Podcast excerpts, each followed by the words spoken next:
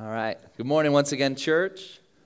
Kids, you're dismissed to go to your classrooms. I want to say thank you to Rama. So, Rama, our new children's director, uh, was preparing, you know, for today to be her, kind of her big first day of, you know, getting everything ready with our outdoor service and kind of where all the kids were going to be and had to change in about 15 minutes. And she's doing a great job. So, if you see her, make sure you thank her. Well, she's doing. A, she's uh, been here now for a couple weeks and just doing a fantastic job.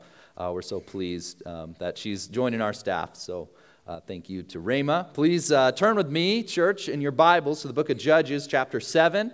We'll be in verses 7 to 8. Pastor David just reminded me as well that I forgot to remind you about the connection cards. So it should be a habit right now, uh, by now, but uh, if you forgot, go ahead and grab that connection card at the end of your row and fill it out with any prayer requests that you might have, and then pass it down if you have not done so already. Like I said, we're going to be in Judges chapter 7. I think I said verses 7 to 8, meant chapters 7 to 8. Uh, we're in chapters, Judges 7 and 8 this morning. want to say thank you to Pastor Jerry once again for preaching in my absence last week. We were uh, on vacation. Uh, it was a great uh, to be able to get away, but every time we get away, it's, it's very nice to be able to rest and and rec- recover, but at the same time, then coming back uh, the next Sunday, just am reminded too, I miss you guys. And uh, we uh, just such a joy to worship with my church family. Uh, so I'm thankful to be able to be back this morning and preaching the word. I also get a little antsy, you know, when I take a Sunday off to preach, that I get a little antsy to get back up here. So I'm ready to go. I don't know about you guys, but I'm ready. I'm excited to be judging it, jumping into Judges chapters 7 and 8. So please pray with me, and then we will uh, dive into God's word together. Heavenly Father, God, once again, you're good. Um, we cherish the old rugged cross. God, that cross that represents our only hope of salvation, our only hope of relationship with you, our only hope to be called your sons and your daughters, our only hope to live for the kingdom of heaven rather than the kingdom of this earth, which will pass away, God. And now we are reminded as we sing about the old rugged cross that as we turn our lives to you and repent of our sin and follow Jesus, we are no longer living for the kingdom of this world. We are living in the eternal kingdom, even right now, God. And you call us to live our lives in a way that renews and restores the kingdom all because of Jesus Christ. And so, Lord, we pray if there's anyone who doesn't know you this morning, God, that is here, God, we just pray that these truths, maybe they've heard them before, maybe they never have, but I pray that, God, by your Spirit, you would make these truths real to them, that they would know it in a way that they have never known it and understood it before. And that's something that only you can do, God. So we just pray that you would do a mighty work in your word this morning. God, it's not about my words, it's not about what I say, it's about your word. And so we just pray that you would do something awesome this morning in this place. We pray these things in Jesus' name. Amen.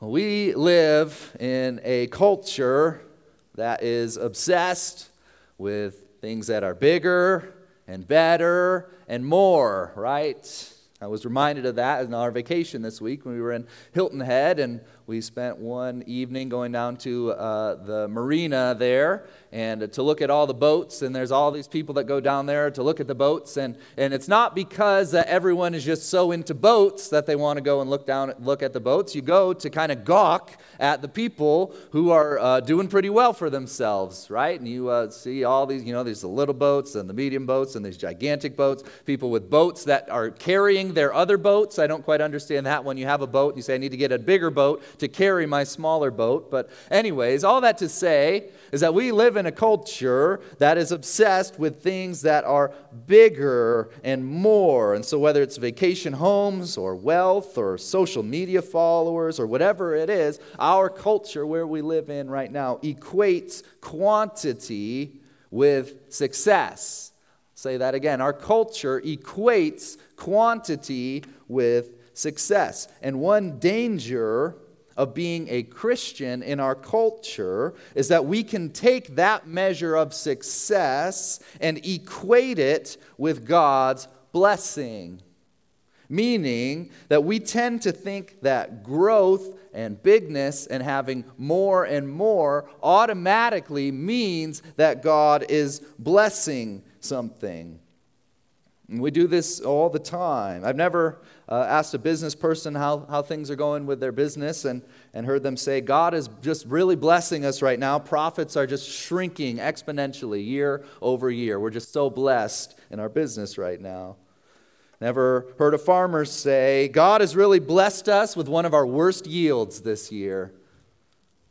I've never heard a pastor say, We cannot believe how much God is blessing our church. Attendance is down 50%. God is just revealing his blessing to us right now. We don't think about it that way. And I'm not saying that God doesn't bless us through increase. Of course, he does sometimes bless us through increase. Sometimes he gives us more, and that is in fact a blessing. But God is just as likely to bless us through increase as he is to bless us through decrease. And that is the thing that we tend to forget.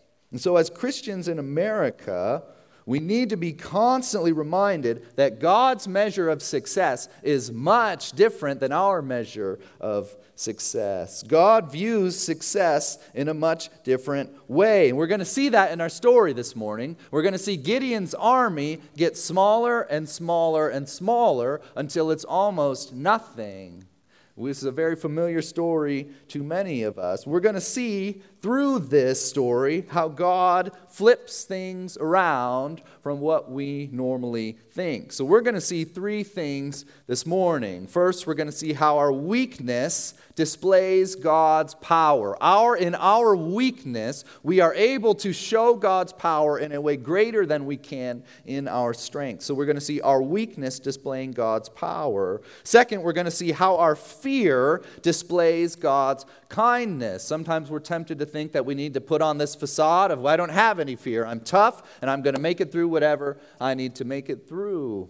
But sometimes even our fear can display God's kindness in a way that it does not show otherwise. And then finally, we're going to see how our failure displays God's victory. God doesn't view success in the same way that we do. And the key verse of our whole passage this morning is right at the beginning. It's right at verse 2. If we miss this verse, then we're going to miss the point of the entire passage. So look at it with me. Gideon and his massive army of 32,000 are gearing up to fight the Midianites. And look at what God says in verse 2. Look down at your Bibles. It says this The Lord said to Gideon, The people with you are too many for me to give, to, the, to give the Midianites into their hand, lest Israel boast over me, saying, My own hand has saved me. I'm going to read that again. The people with you are too many. There's too many of you to give the Midianites into their hand, lest Israel boast over me, saying, My own hand has saved me. So God's saying, if you bring your whole army to the, attack the Midianites, you're going to be tempted to take the credit for yourselves rather than giving the credit where it's due to God, to the one who delivered them. And in other words, what we see here, like I said, is that our weakness displays God's power. Our weakness displays God's power. Imagine, if you will, that you are Gideon. Put yourselves in the shoes of Gideon right now, and you are in charge of leading the Israelite army to defeat the Midianites. And God says to you, as you're prepared to go into battle, your army is too big. Not too small, too big. What would your response be? No, it's not, God. I think we're just about the right size. I don't think we need to be any smaller than we are. In fact, if you want to give us a few more people, that would be great. But that's what God said. He said there's too many people. You need to trim it down. Verse 3 Therefore, proclaim in the ears of the people, saying, Whoever is fearful and trembling, let him return home and hurry away from Mount Gilead. So if anyone's afraid, you can go home.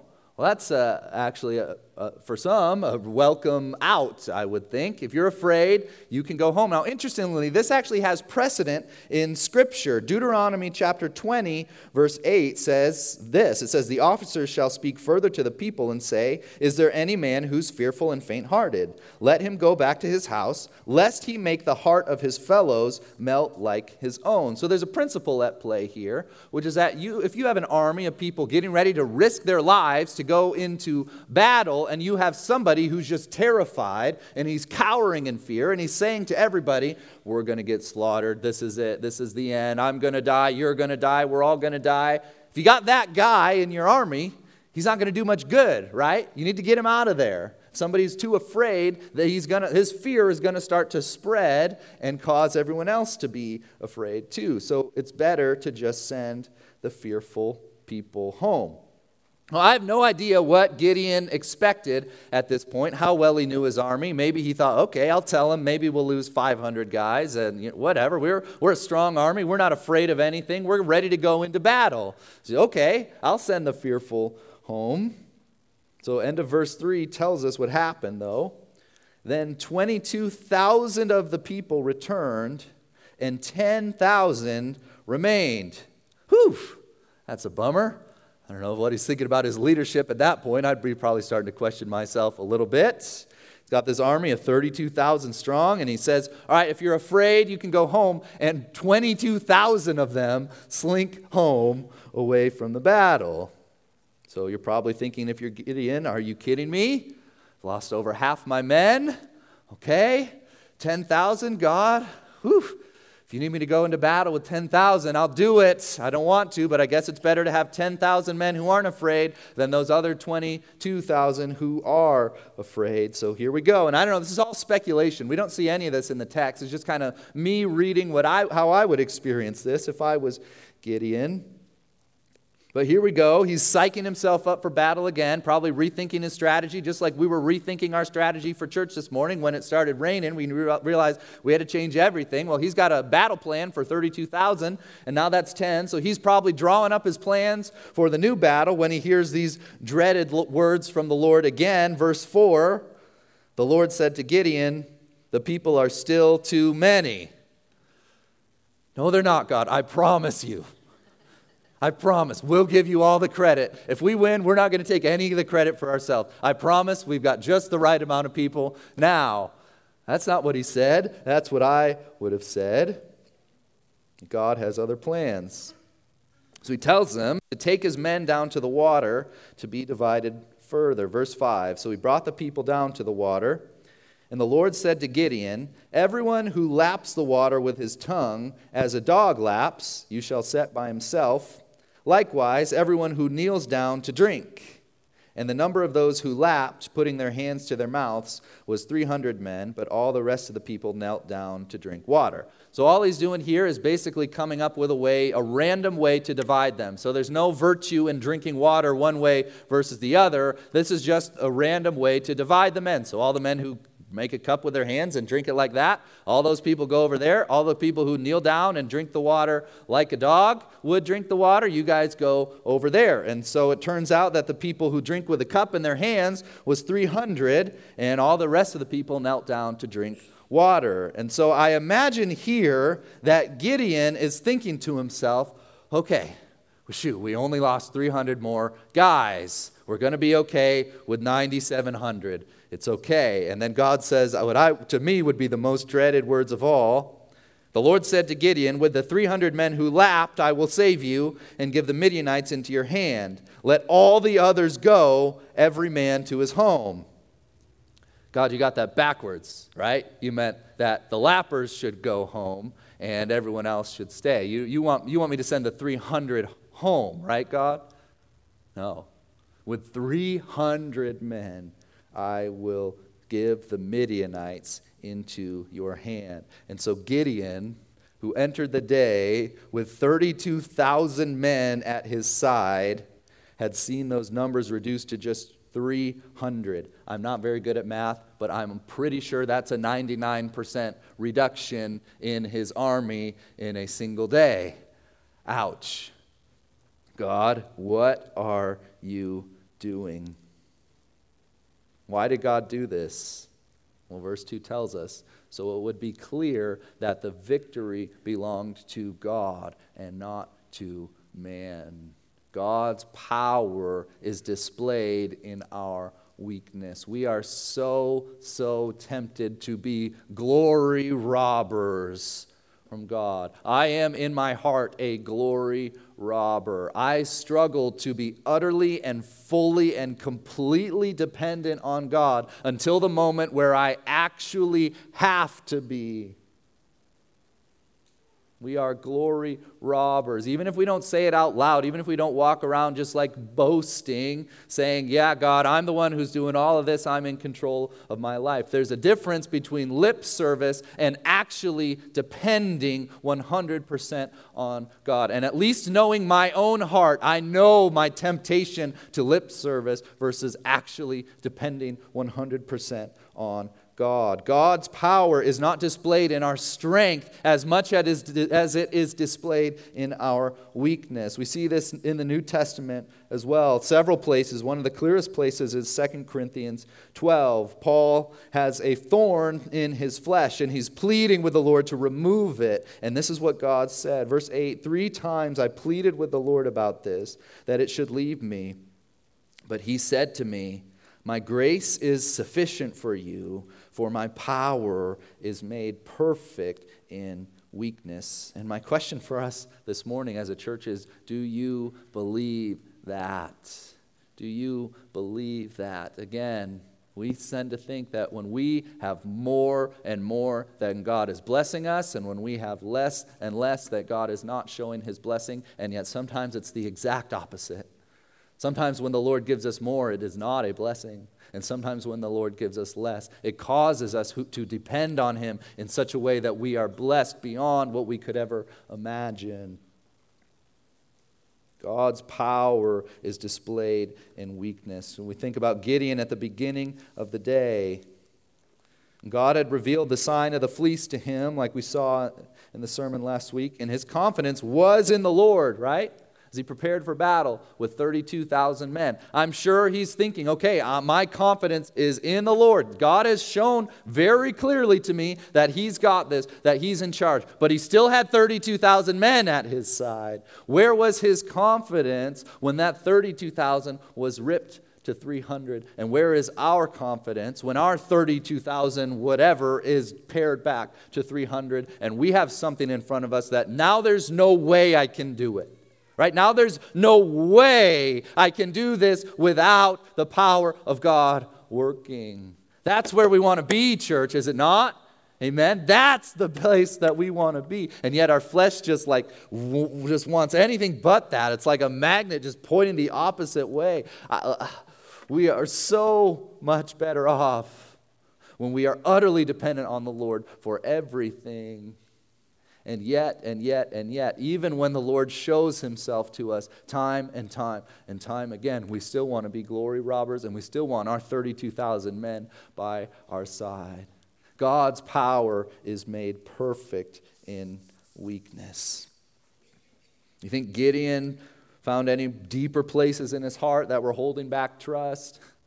When those 32,000 were reduced to three 100. Can you think of a time in your life when your prayer life goes to just a whole nother level because it becomes clear how weak and powerless you really are? I certainly can. And that's how God wants us to live our whole lives, church. He doesn't want 50% of the glory or 75% or 99% of the glory for what He does. He wants it all 100%. And sometimes the way that he does that is by reminding us of just how powerless we really are so we can stand firm in the gospel and in the gospel alone. Our salvation is in Jesus Christ alone and what he did on the cross alone and nothing else. And how often are those, even those of us who are saved, who know we're saved by grace alone, through faith alone, still want to stand on our works just a little bit? Just a little bit. How do you know you're in Christ? You believe. And then the fruit of our salvation comes forth, but it's not the fruit that saves us. It is Jesus Christ who saves us. God's power is made perfect in weakness. And praise God for that because we're pretty weak, aren't we?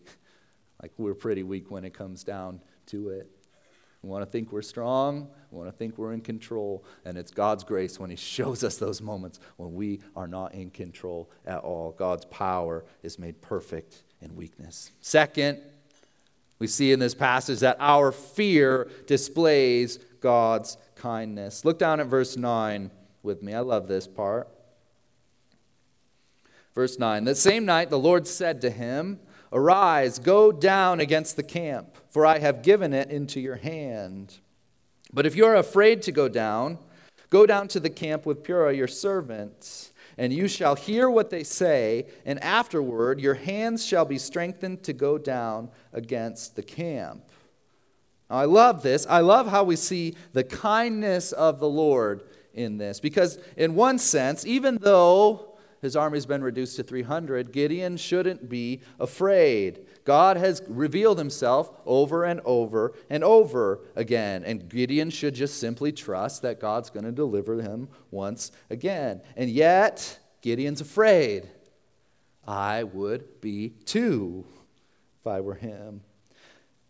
And I love this. Rather than rebuking Gideon for his fear, God doesn't say, How dare you be afraid after all I've shown you? How could you? I'm so disappointed in you, Gideon, for being afraid. He doesn't say that. He says, I'm going to deliver you, but if you're afraid, I've got something to show you. Go down to the camp, and I promise what you hear is going to take away your fear. Verse 11 shows us what happened. So then he went down with Purah, his servant, to the outposts of the armed men who were in the camp. And the Midianites and the Amalekites and all the people of the east lay among, along the valley like locusts in abundance. These are his enemies. They're like locusts in abundance, and their camels were without number as the sand that is on the seashore in abundance. Okay? This is not making me feel better yet, God. You said if I go down there, I'm going to feel better about fighting these guys with 300 men. And yet here I am, and what do I see is innumerable people, innumerable camels, and uh, this is not making me feel any better. Verse 13, this is where we see God just clearly at work.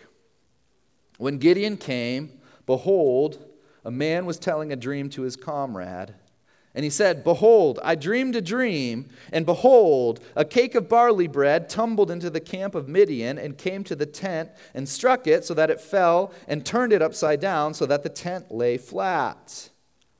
Verse 14 And his comrade answered, This is no other than the sword of Gideon, the son of Joash, a man of Israel. God has given into his hand Midian and all the camp. As soon as Gideon heard the telling of the dream and its interpretation, he worshiped. And he returned to the camp of Israel and said, Arise, for the Lord has given the host of Midian into your hand. I love this. He's going down. God tells him, If you're afraid, I've got another sign for you. So he goes down among all these people, and he just so happens, quote unquote, to go to this Midianite private. He's a nobody. He just overhears this conversation of this dream that he had and the interpretation of the dream that his friend gave him that they would be successful in battle. I love it. God didn't have to do this, right? God never has to prove himself, ever. Anytime that God has shown himself to you in his kindness in a special way. And every single one of us who follow God can think of a time when God has just like, all of a sudden you just see something like, that's God. Like right there, that's God. God never has to do that. He's God. He's not trying to prove himself to anybody. Like, if, like let's say Tony Dungy applied to be the Tri Central football coach. Would Mr. Long put him through a rigorous series of interviews and demand to see his references. He would not. He would just give him the job. He might actually give him his own job as well. How much more God, the God of the universe, who says, Hey, you're going to be successful. I'm going to give this army into your hands. Don't be afraid. But if you're afraid, Gideon, I've got something to show. He doesn't rebuke him for his fear, he comforts him. Psalm 103:14 says he knows our frame. He remembers that we are dust. He knows You don't have to put up a facade. You don't have to be fake with the Lord. He knows your frame, and He remembers that you're dust. Our fear reveals something beautiful about the heart of God that He is kind, that He's tender, and that He gives you strength to do what He calls you to do. Now, He didn't tell, you need to catch this. He didn't tell Gideon, if you're afraid, just go home and I'm going to take care of this battle. You don't even have to be there. He didn't tell him that. Gideon was still going to have to go to battle, but God reminded him that He is right there with him. And if God is for us, who can be against us? God doesn't need you to be fearless. He doesn't need you to be powerful. He doesn't need you to have it all together in order to use you. Let me say that one more time. God doesn't need you to be fearless. He does not need you to be powerful. And He does not need you to have it all together in order to use you. What does He need? He needs you to be utterly dependent on Him, to be willing to trust Him even through the fear Maybe I'm just preaching to myself here because I'm a naturally fearful person. But I just love this about our God. He knows our hearts. We need to just be utterly dependent on Him. And when He shows Himself to us, when He reveals Himself to you, when you're seeking the Lord time and time again, and God just gives you like a glimpse. How beautiful are those moments when He just gives you this glimpse of who He is.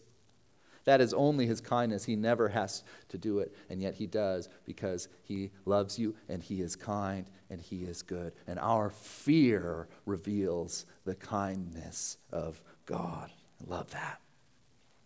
There's a lot more that can be said about this story, but for the sake of time, we are going to skip down to the end now, and we're going to see kind of a sobering lesson here, which is that our failure displays God's victory. So, as we continue with this cycle theme in the book of Judges, we see God delivers Israel from the Midianites. He does it. He says he's going to do it with 300 men, and then he does it, and it is amazing. And incredibly, what he did, what God did, was that the 300 men didn't actually kill anyone, but they tricked the Midianites into fleeing where they were greeted, greeted by the tribe of Ephraim who defeated them. So, this is a massive success story here that God has pared down Gideon's army to 300 and defeated this massive army. This is a massive success story. This is a massive testimony to God saving his people. And because this is the book of Judges, it's going to end in a massive failure of the leader. That's what happens over and over again. We keep wanting to get to the end of these stories and see that they all lived happily ever after, but this does not happen. So go all the way down to verse 22.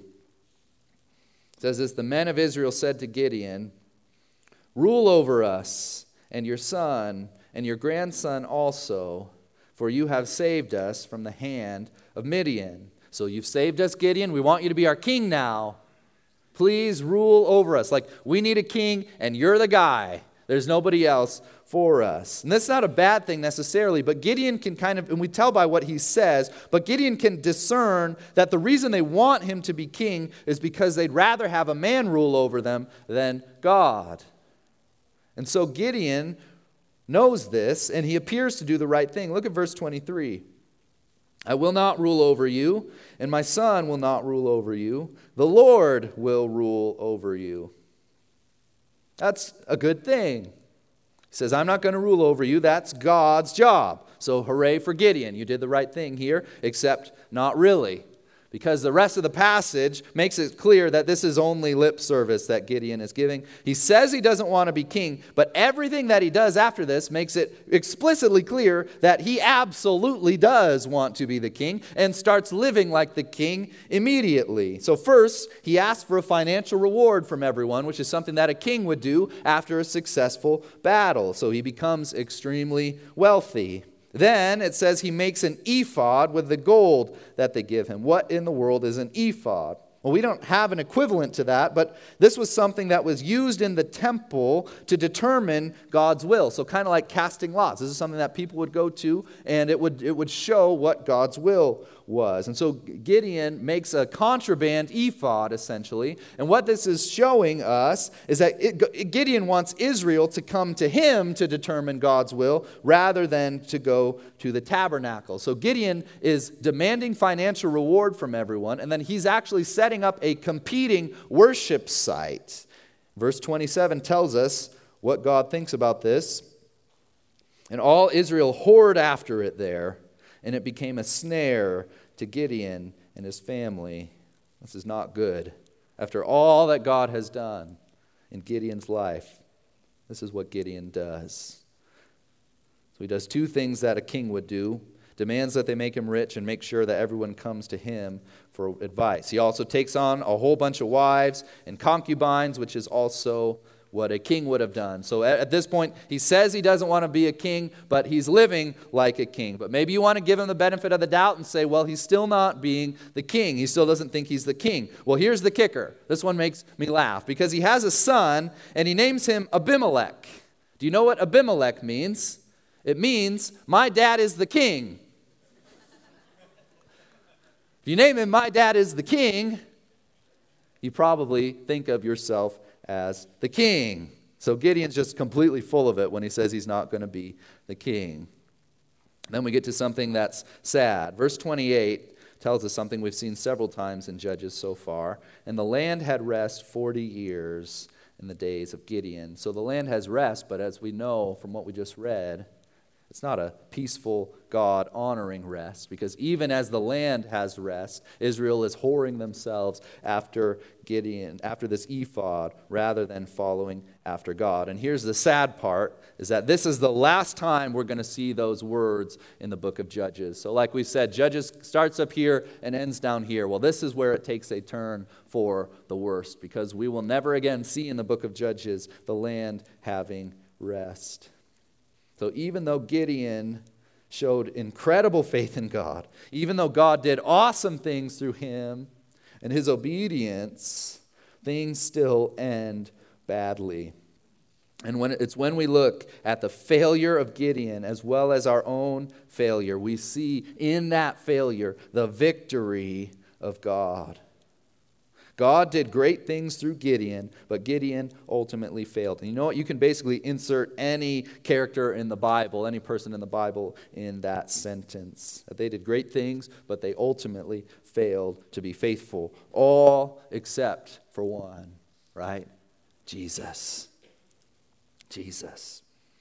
So it's in the failure of these people time and time and time again that we see the glory and majesty of our Savior on full display. Only one man was the true and better Adam who represented how to have fellowship with God without sin.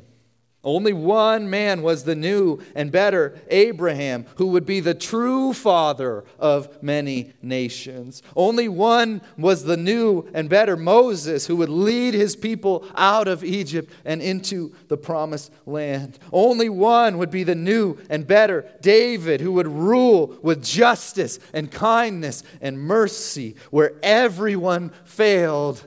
Jesus succeeded. Amen? He is the only true Savior, and there's no one else. Only Jesus can save. I think that uh, before you follow Jesus, you can kind of have this idea that becoming a Christian means you get it all together in your life until you feel like you can finally fit in church. Like you made a life mess out of your life, and so I need to just kind of get get everything together so I can look presentable, so I can fit in with everybody at church. Guess what? It's not that. In fact, it is the exact opposite. Following Jesus is a recognition of your failure. Following Jesus is admitting that your best efforts will always fall short. And if you're really honest with yourself, like in a gut level way, you'll know that to be true. You'll know that you cannot do it on your own. You need somebody to save you. And when you admit that failure, failure and you repent of your best efforts to do it on your own, that is when the victory of Jesus over sin is most prominently displayed for all to see. That's the beautiful picture that we're going to see in baptism this morning. For the three who will be baptized, they are going to be recognizing that their only hope, their only hope for salvation, is to let Jesus put their old self to death and be raised to life with Him. Our failure displays the victory of Jesus Christ on the cross over sin to rule and reign forever and ever. It's the beauty of the gospel. Praise the Lord for that. Amen. Praise the Lord. God doesn't work like we do. God doesn't think like we do. And this quirky little story about Gideon has shown us three ways that God flips things upside down and uses our frailty, our humanity for his glory. His power is displayed in our weakness. It is human thinking to think that bigger and better and more is always better. God shows his power in using what is weak, what is small, what is worthless in man's eyes. He gives his treasure in jars of clay to show that his power is made perfect in weakness. His power is displayed in our weakness. His kindness is displayed in our fear. When we're afraid, God doesn't rebuke us for that fear, He draws near. So if you're afraid, cry out to God, and He will draw near to you. He's patient. He's loving. He walks alongside us to show us that even in our fear, He is able to do far more abundantly than all that we could ask or imagine. And His victory is displayed in our failure because only one man lived a sinless life. In fact, only one man was even close. That's Jesus. Jesus Christ our Lord. He deserves all our praise, all the honor, and all the glory forever and ever. Amen? Amen. Let's pray. God, we thank you that you don't work like we do, that you don't think like we do. And so, God, sometimes it's hard to understand what you're doing. I'm sure it was hard for Gideon to understand why in the world you'd want to slash his army by 99%, God. And sometimes it's hard for us to understand what you're doing when we feel like we're getting weaker and weaker, when things are getting harder and harder, that we're less and less capable to do things on our own. And so, Lord, may this text be a reminder to us this morning, to those of us in that place, that in our weakness, your power is displayed all the more. God, do that. Do that in this church, God. Work among us, display your power and your glory. God, we thank you that you draw near to us in our fear, that you show us kindness sometimes. You never, ever have to do that, and you do. We thank you, God. We thank you for your victory where we failed. We thank you for sending your Son, the only one who could save us, the only one who did. Lord, I pray if there's anyone in here this morning who does not know you, does not know Jesus as their Savior, God, that they would know the freedom that is found in repenting of our sin and believing the gospel, of letting go that burden, of taking that burden off of our backs and putting it on the cross and being free of it. We thank you that we don't have to clean ourselves up, that we don't have to get everything under control before we do that. You tell us to come as we are. Lord, if there's anyone still carrying that burden this morning here in this place, we just ask that they would come to the cross and kneel and know that you are God, that you are good, that you love them so much. God, we thank you for those who are going to be baptized here in just a few minutes. For the recognition that you've already done that in their lives, that the old self has been put to death and they have been raised to life in Christ. What a symbol, what a celebration. We thank you, God. We love you. We pray in Jesus' name.